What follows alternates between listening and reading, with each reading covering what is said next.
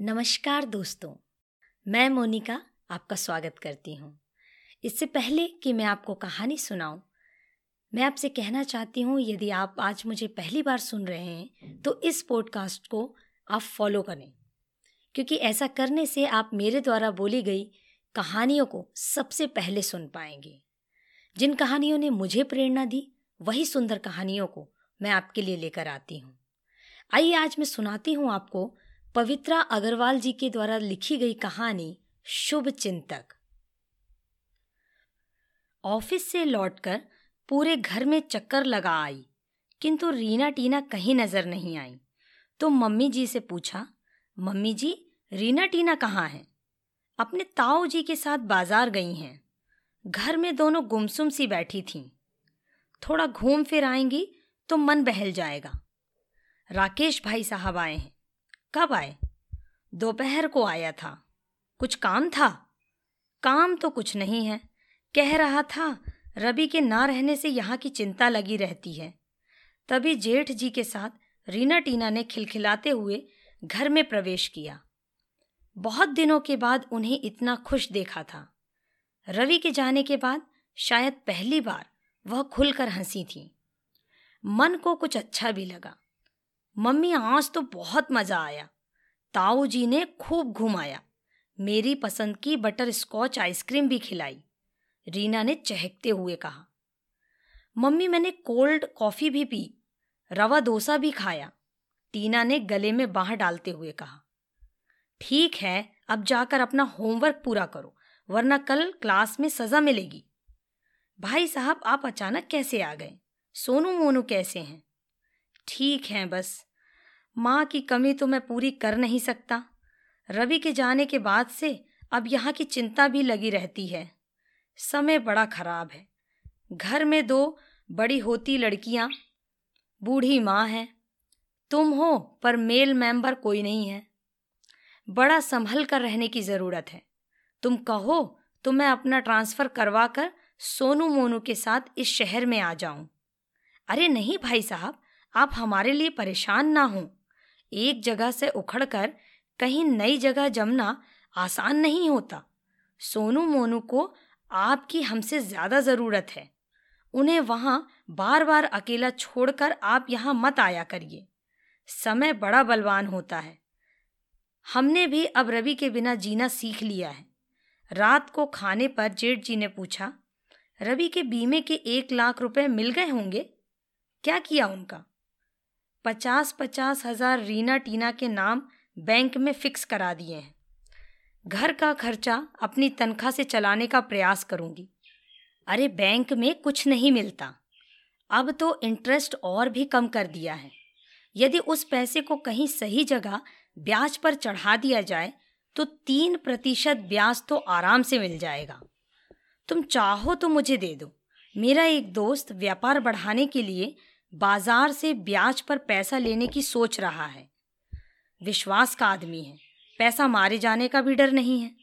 वह हर महीने जो तीन प्रतिशत ब्याज देगा, वह मैं तुम्हें भेज दिया करूँगा।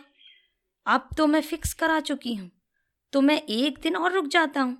कैंसिल कराकर मुझे दे दो। बच्चियों के काम आएगा।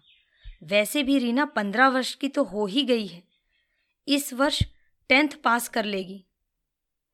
दो तीन वर्ष में अच्छा लड़का देखकर इसकी शादी कर देंगे। तो एक बोझ कम हो जाएगा। फिर बस टीना रह जाएगी। भाई साहब, मैं रीना टीना को बोझ नहीं समझती और ना जल्दी शादी करने के पक्ष में हूँ। दोनों ही पढ़ने में बहुत अच्छी हैं। रीना को टीचिंग में बहुत रुचि है। उसे कम से कम एमए तो कराना ही है। आज के समय में लड़कियों में भी आत्मनिर्भर होने की क्षमता होना बहुत ज़रूरी है।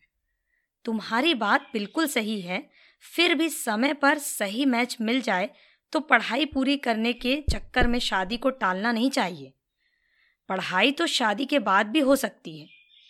शादी के बाद कोई नहीं पढ़ाता। बीए सेकेंड ईयर के बाद मेरी भी शादी कर दी गई थी। सबने कहा था, शादी के बाद थर्ड ईयर कर लेना, लेकिन किसी ने नहीं करने दिया।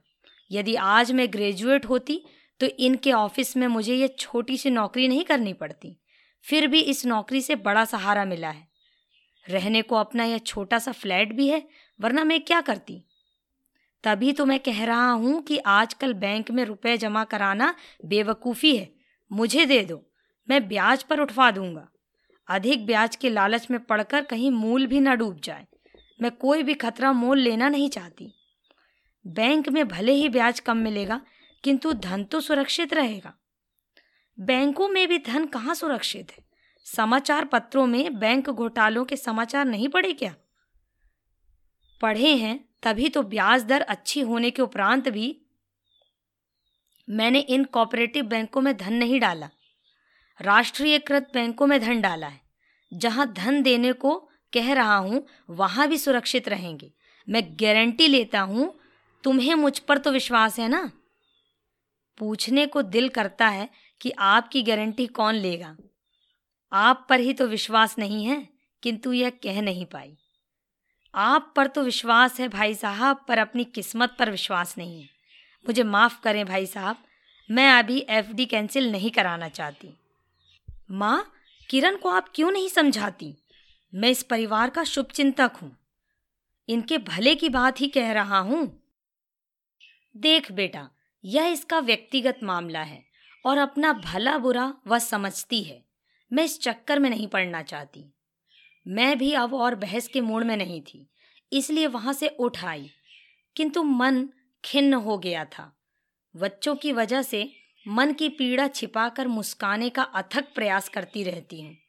किंतु लोगों को यह भी मंजूर नहीं है। अनाहूत से ये भाई साहब शुभ चिंतक होने का ढोंग करते हैं। सुझावों का ठोकरा उठाए, न जाने क्यों बार बार आकर यादों की झील में कंकड़ी फेंक जाते हैं। उनकी असलियत मुझसे छिपी नहीं है। उन्हें न जाने कब रेस कोर्स में पैसे लगाने का चस्का लग गया था और इसी शौक ने उन्हें बर्बाद कर डाला। उन्होंने जगह जगह से दस प्रतिशत ब्याज का लालच देकर हज़ारों रुपयों का कर्जा ले रखा था। जिसे ना लौटाने पर लोग उनकी जान के पीछे पड़ गए थे। नौकरी भी जाते जाते बची थी। उसी समय में अपना दुखड़ा रोकर दस हज़ार रुपये रवि से भी उधार ले गए थे, जो आज तक वापस नहीं किए। कर्जदाताओं से परेशान होकर वह अपनी पत्नी को पीहर से एक लाख रुपए लाने के लिए यातनाएँ देने लगे थे, पर उन्होंने साफ़ मना कर दिया था कि मैं रिटायर्ड पिता से उनके जीने का सहारा नहीं छीन सकती। पति द्वारा प्रदत्त परेशानियों के जंगल में फंसी जेठानी ने आत्महत्या के रूप में मुक्ति का मार्ग तलाश लिया था। बच्चों का मोह भी उन्हें नहीं रोक पाया था। इन भूली बिसरी बातों के याद आने से मेरे मन में नफरतों के कैक्टस फिर उगने लगे हैं। मैं समझ गई हूँ कि उनका यूँ बार बार आना भाई के परिवार से मोह नहीं है। इस संकट के समय में भी विश्वासों की आड़ लेकर वह छलने ही आए हैं। मुझे किसी साजिश की बू आने लगी है। किसी तरह उनके आने पर रोक लगानी होगी। पर कैसे? मैं मम्मी जी के पास जाने को अपने कमरे से बाहर निकली थी कि भाई साहब की आवाज़ सुनकर वहीं ठिठक कर खड़ी हो गई। वह धीमी आवाज़ में कह रहे थे, माँ, मैं देख रहा हूँ कि इधर किरण में बहुत बदलाव आया है। बहुत चलाक हो गई है। काम पर तो जाती ही है। कभी कोई भाग गया तो हो सकता है आगे पीछे शादी भी कर ले। फिर तुम्हारा क्या होगा? रवि के रुपयों पर कुछ हक तुम्हारा भी तो है। माँ, कुछ रुपए तुम्हें अपने नाम भी करा लेने चाहिए थे। क्यों? क्या मेरे प्रति सारा फ़र्ज़ रवि का ही था? तेरा कुछ भी नहीं है। क्या मैं तेरी माँ नहीं हूँ? यदि उसने दूसरी शादी कर भी ली तो मैं तेरे पास आकर रहूँगी। मुझे रखेगा ना? यह भी कोई पूछने की बात है, पर मैं तो कुछ और ही कहना चाह रहा था, लेकिन आप समझ नहीं पा रही। माँ, मैं सोच रहा था कि आगे पीछे दूसरी शादी तो मुझको भी करनी ही है। यदि किरण तैयार हो जाए तो उससे भी तो हो सकती है। मेरे बच्चों को माँ मिल जाएगी, रीना टीना को बाप मिल जाएगा, और घर की इज़्ज़त घर में ही रहेगी। और आप तो जैसे रह रही हैं, वैसी ही रहती रहेंगी। आज तो तूने अपने मन की बात मुझसे कह ली, पर आगे से मत कहना। किरण के बारे में कभी ऐसा सोचना भी नहीं, ऐसा कभी नहीं होगा। अपनी पत्नी को तो तू चैन से जीने नहीं दिया। मैं किरण की ज़िंदगी बर्बाद नहीं होने दूँगी। तुम मेरी माँ हो कि दुश्मन। तुम्हें मेरी जरा भी चिंता नहीं? पराए घर से आई बहू की इतनी चिंता है। मेरी पत्नी को मरे तीन साल हो गए, लेकिन तुमने कभी भी, एक बार भी मेरी शादी के बारे में नहीं सोचा। क्या मैं तुम्हारा सौतेला बेटा हूँ? तेरी शादी करके मैं किसी की ज़िंदगी खराब नहीं करना चाहती। भले ही तू कोर्ट से छूट गया, पर मैं अब भी तुझे बहू का हत्यारा ही मानती हूँ। भले ही तूने हत्या नहीं की, किंतु तेरे जुल्मों ने उसे आत्महत्या के लिए अवश्य विवश कर दिया था। माँ बस चुप करो। किरण सुनेगी तो मेरे बारे में क्या सोचेगी? मुझे नहीं मालूम था कि तुम्हारे मन में मेरे लिए इतना जहर भरा है। मैं ही पागल हूँ जो अपना काम धंधा और बच्चों को छोड़कर बार बार तुम सबके हालचाल जानने के लिए भाग कर आता हूँ। आगे से मत आना। हालचाल जानने की इच्छा हो तो फ़ोन कर लेना। भाई साहब की बातें सुनकर मैं आवाक रह गई थी। उनके मन में पक रही इस खिचड़ी का अंदाज़ा तो मुझे सपने में भी नहीं था।